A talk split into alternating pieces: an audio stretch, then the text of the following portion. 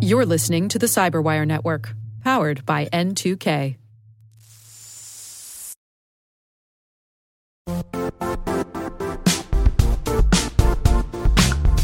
And now, a word from our sponsor, Zscaler, the leader in cloud security.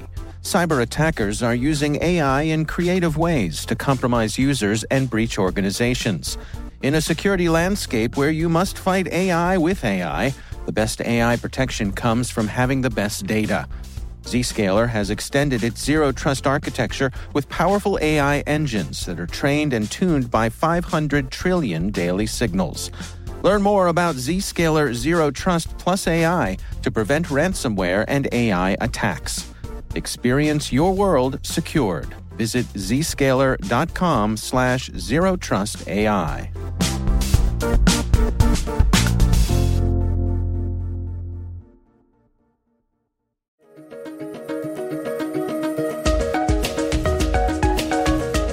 Hello, everyone, and welcome to the CyberWire's Research Saturday. I'm Dave Bittner, and this is our weekly conversation with researchers and analysts tracking down threats and vulnerabilities and solving some of the hard problems of protecting ourselves in a rapidly evolving cyberspace.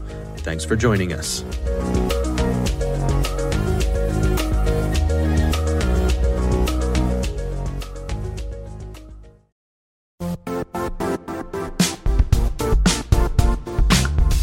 The IT world used to be simpler.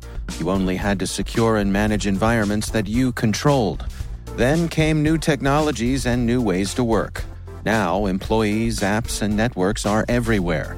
This means poor visibility, security gaps, and added risk. That's why Cloudflare created the first ever connectivity cloud.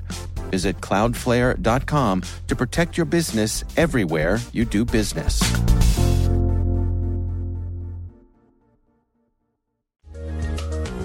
Adware in general, it, its purpose is to serve ads to the target, and in general, it will you know persist on disk. It'll start up in some some known way, usually by an auto run.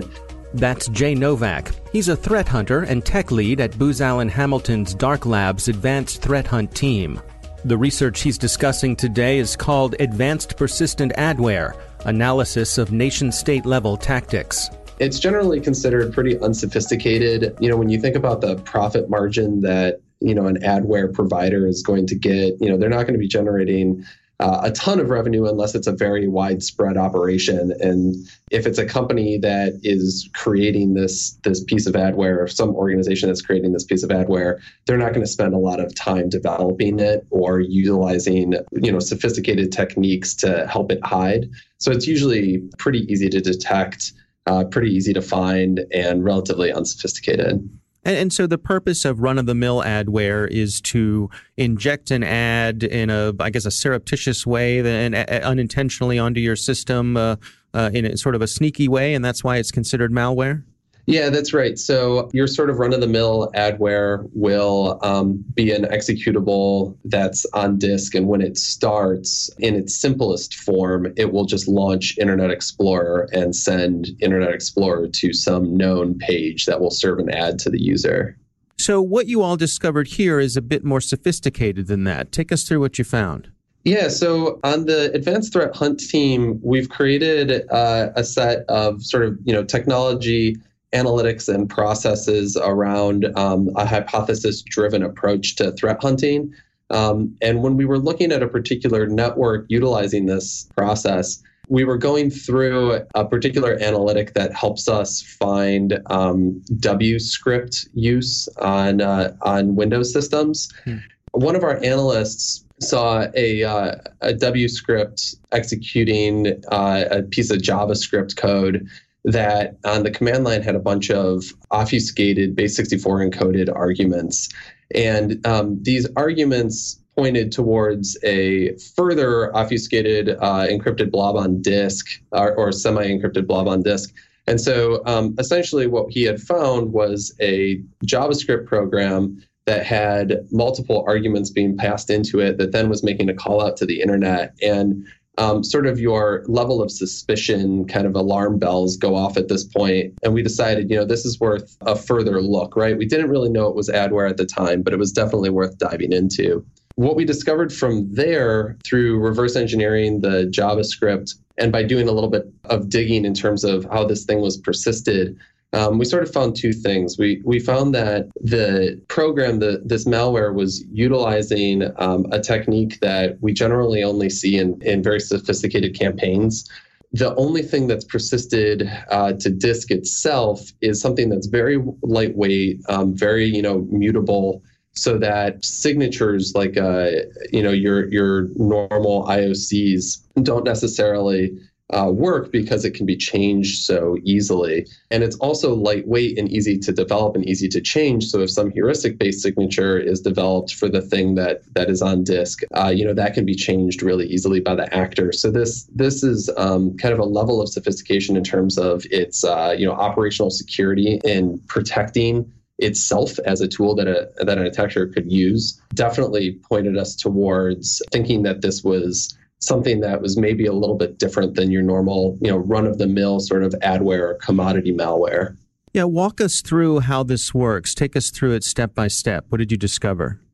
The first thing that we discovered again was this uh, was this JavaScript and then after um, we discovered the JavaScript, we went back and looked at a different analytic that we run on all of our endpoints that we're trying to hunt in. And that analytic looks for kind of known persistence mechanisms. And we discovered a correlation between a scheduled task uh, that was actually running the W script and then the W script, um, you know, kicking off this, this JavaScript job.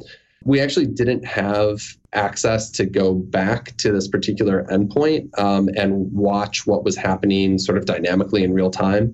So that's why we had to hand off the JavaScript to um, our malware reverse engineers. They took a look at the JavaScript and noticed immediately this uh, this call out uh, domain.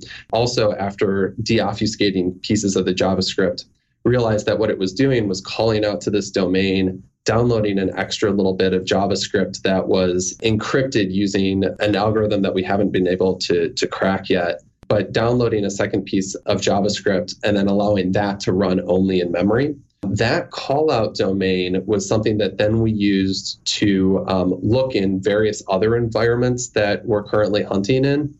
By using that domain, we were actually able to find um, you know multiple instances of this, not only in the first place where we found it, but um, across a couple of other networks as well. From there, we did a lot of um, pivoting analysis, you know, sort of outside of the wire, so to speak, where um, we took that domain and looked at various enrichment sources. By sort of pivoting off of that domain, we found other domains that were related, and those other domains pointed to older versions of this malware that then um, we discovered was part of this overall adware campaign. So, what is your sense of, of, of what uh, what the motivation is here? Do, do you have a, a feeling that um, they're targeting particular people? No, this this doesn't seem to be particularly targeted. I think that that's one of the things that was kind of interesting to us. Commodity malware, and, and, and we sometimes fall into this trap too, but commodity malware, you know, adware, crimeware, um, you know, certain variants of crimeware, some of these things tend to get ignored um, during SOC operations because they're not targeted.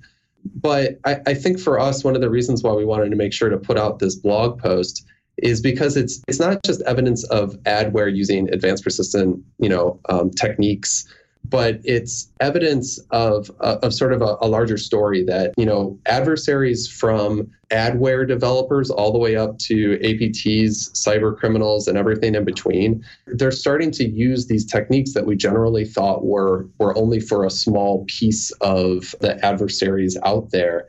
And since they're being used by more people, that means that organizations really have to take a hard look at how they're going to detect that type of behavior. And for us, it's taking a, a proactive approach to hunting to really go out there, find those unknown unknowns, bring them to light, and then create this iterative process around creating new analytics and, and really kind of keeping up with those adversaries and changing the way that that arms race happens between you know us as defenders and them as attackers. What kind of information was this looking for specifically? Do you have a sense on that? This particular adware, the final stage executable that's downloaded and run, it appears to mostly be for the purpose of serving adware. Mm-hmm. But not to be over speculative here, but the adware itself is something that's persisted on disk and does have the ability to execute arbitrary code. Um, so we don't have any evidence that anything more, uh, you know, nefarious was going on here. But it's certainly not something that organizations should ignore um, just based on the fact that it could be running other uh, other executables. So it could be as simple as serving up adware, but it's possible that it's in a sense a misdirection that could later do other things. Yeah, a misdirection, or um, you know, there's been there's been evidence in the past of um, sort of this you know malvertising campaigns where even companies that think that you know they're doing something you know relatively benign, and by companies I, I can mean these you know these organizations that are doing um, that are serving adware, they're doing something that's you know relatively benign, but really there's some other entity that is utilizing this to um, to do a more targeted attack. Take me through the process of hypothesis driven behavioral based analytics. That's something that you all used here. Um, shed some light on that. How does that work? What we're attempting to do is use um, our ideas about how adversaries operate. So we have, you know, a lot of people on the team come from sort of a, a red team pen, pen testing background. Uh, and some people on the team come from the malware reverse engineering, and some people on our team come from sort of a, a, cyber threat intelligence background. And so we we try to you know put on our different hats as we go through and come up with what we call hunt analytics. And we we put these hunt analytics in our hunt analytics library.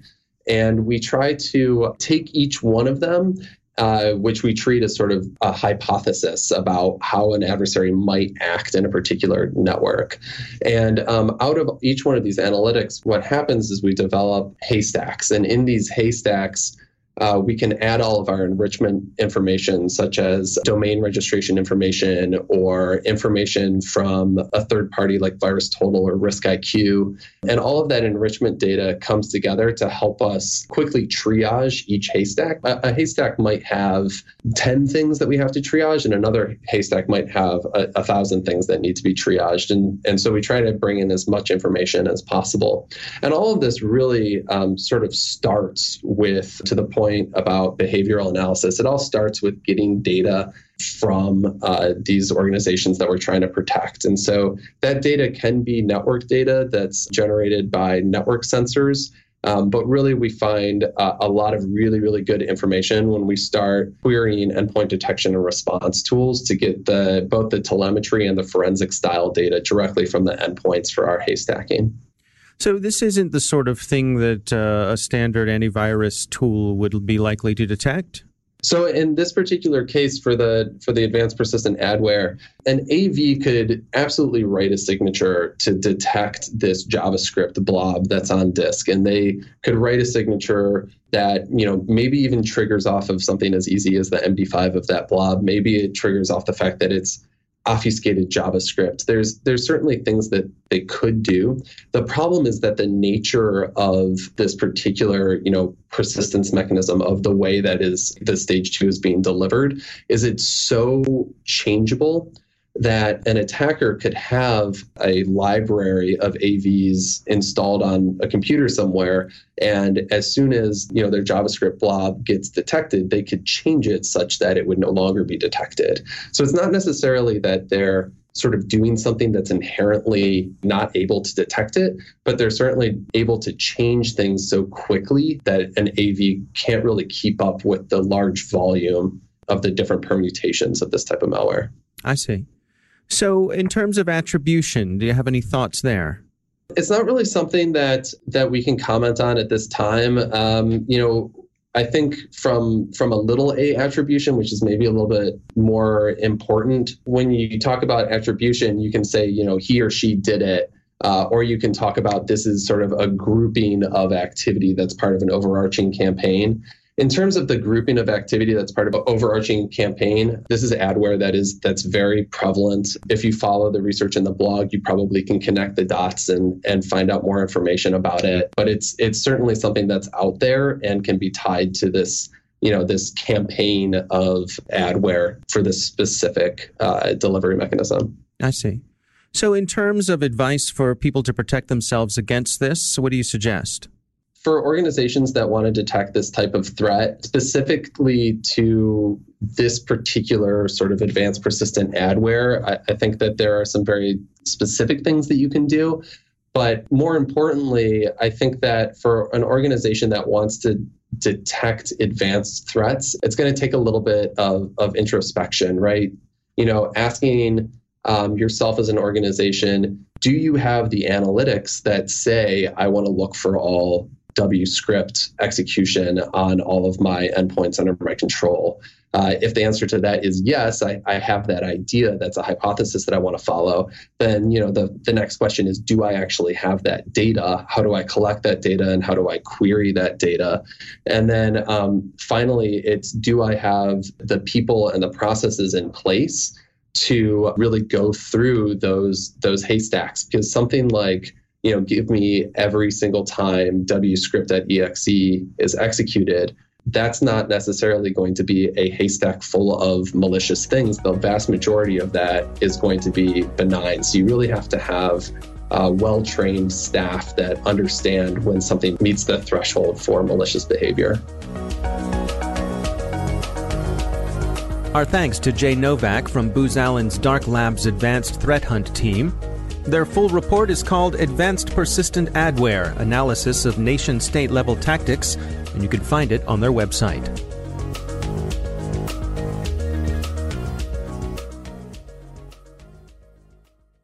The CyberWire Research Saturday is proudly produced in Maryland out of the startup studios of Data Tribe, where they're co building the next generation of cybersecurity teams and technologies. Our amazing CyberWire team is Elliot Peltzman, Puru Prakash, Stefan Vaziri, Kelsey Bond, Tim Nodar, Joe Kerrigan, Carol Terrio, Ben Yellen, Nick Veliky, Gina Johnson, Bennett Moe, Chris Russell, John Petrick, Jennifer Eiben, Rick Howard, Peter Kilpe, and I'm Dave Bittner. Thanks for listening.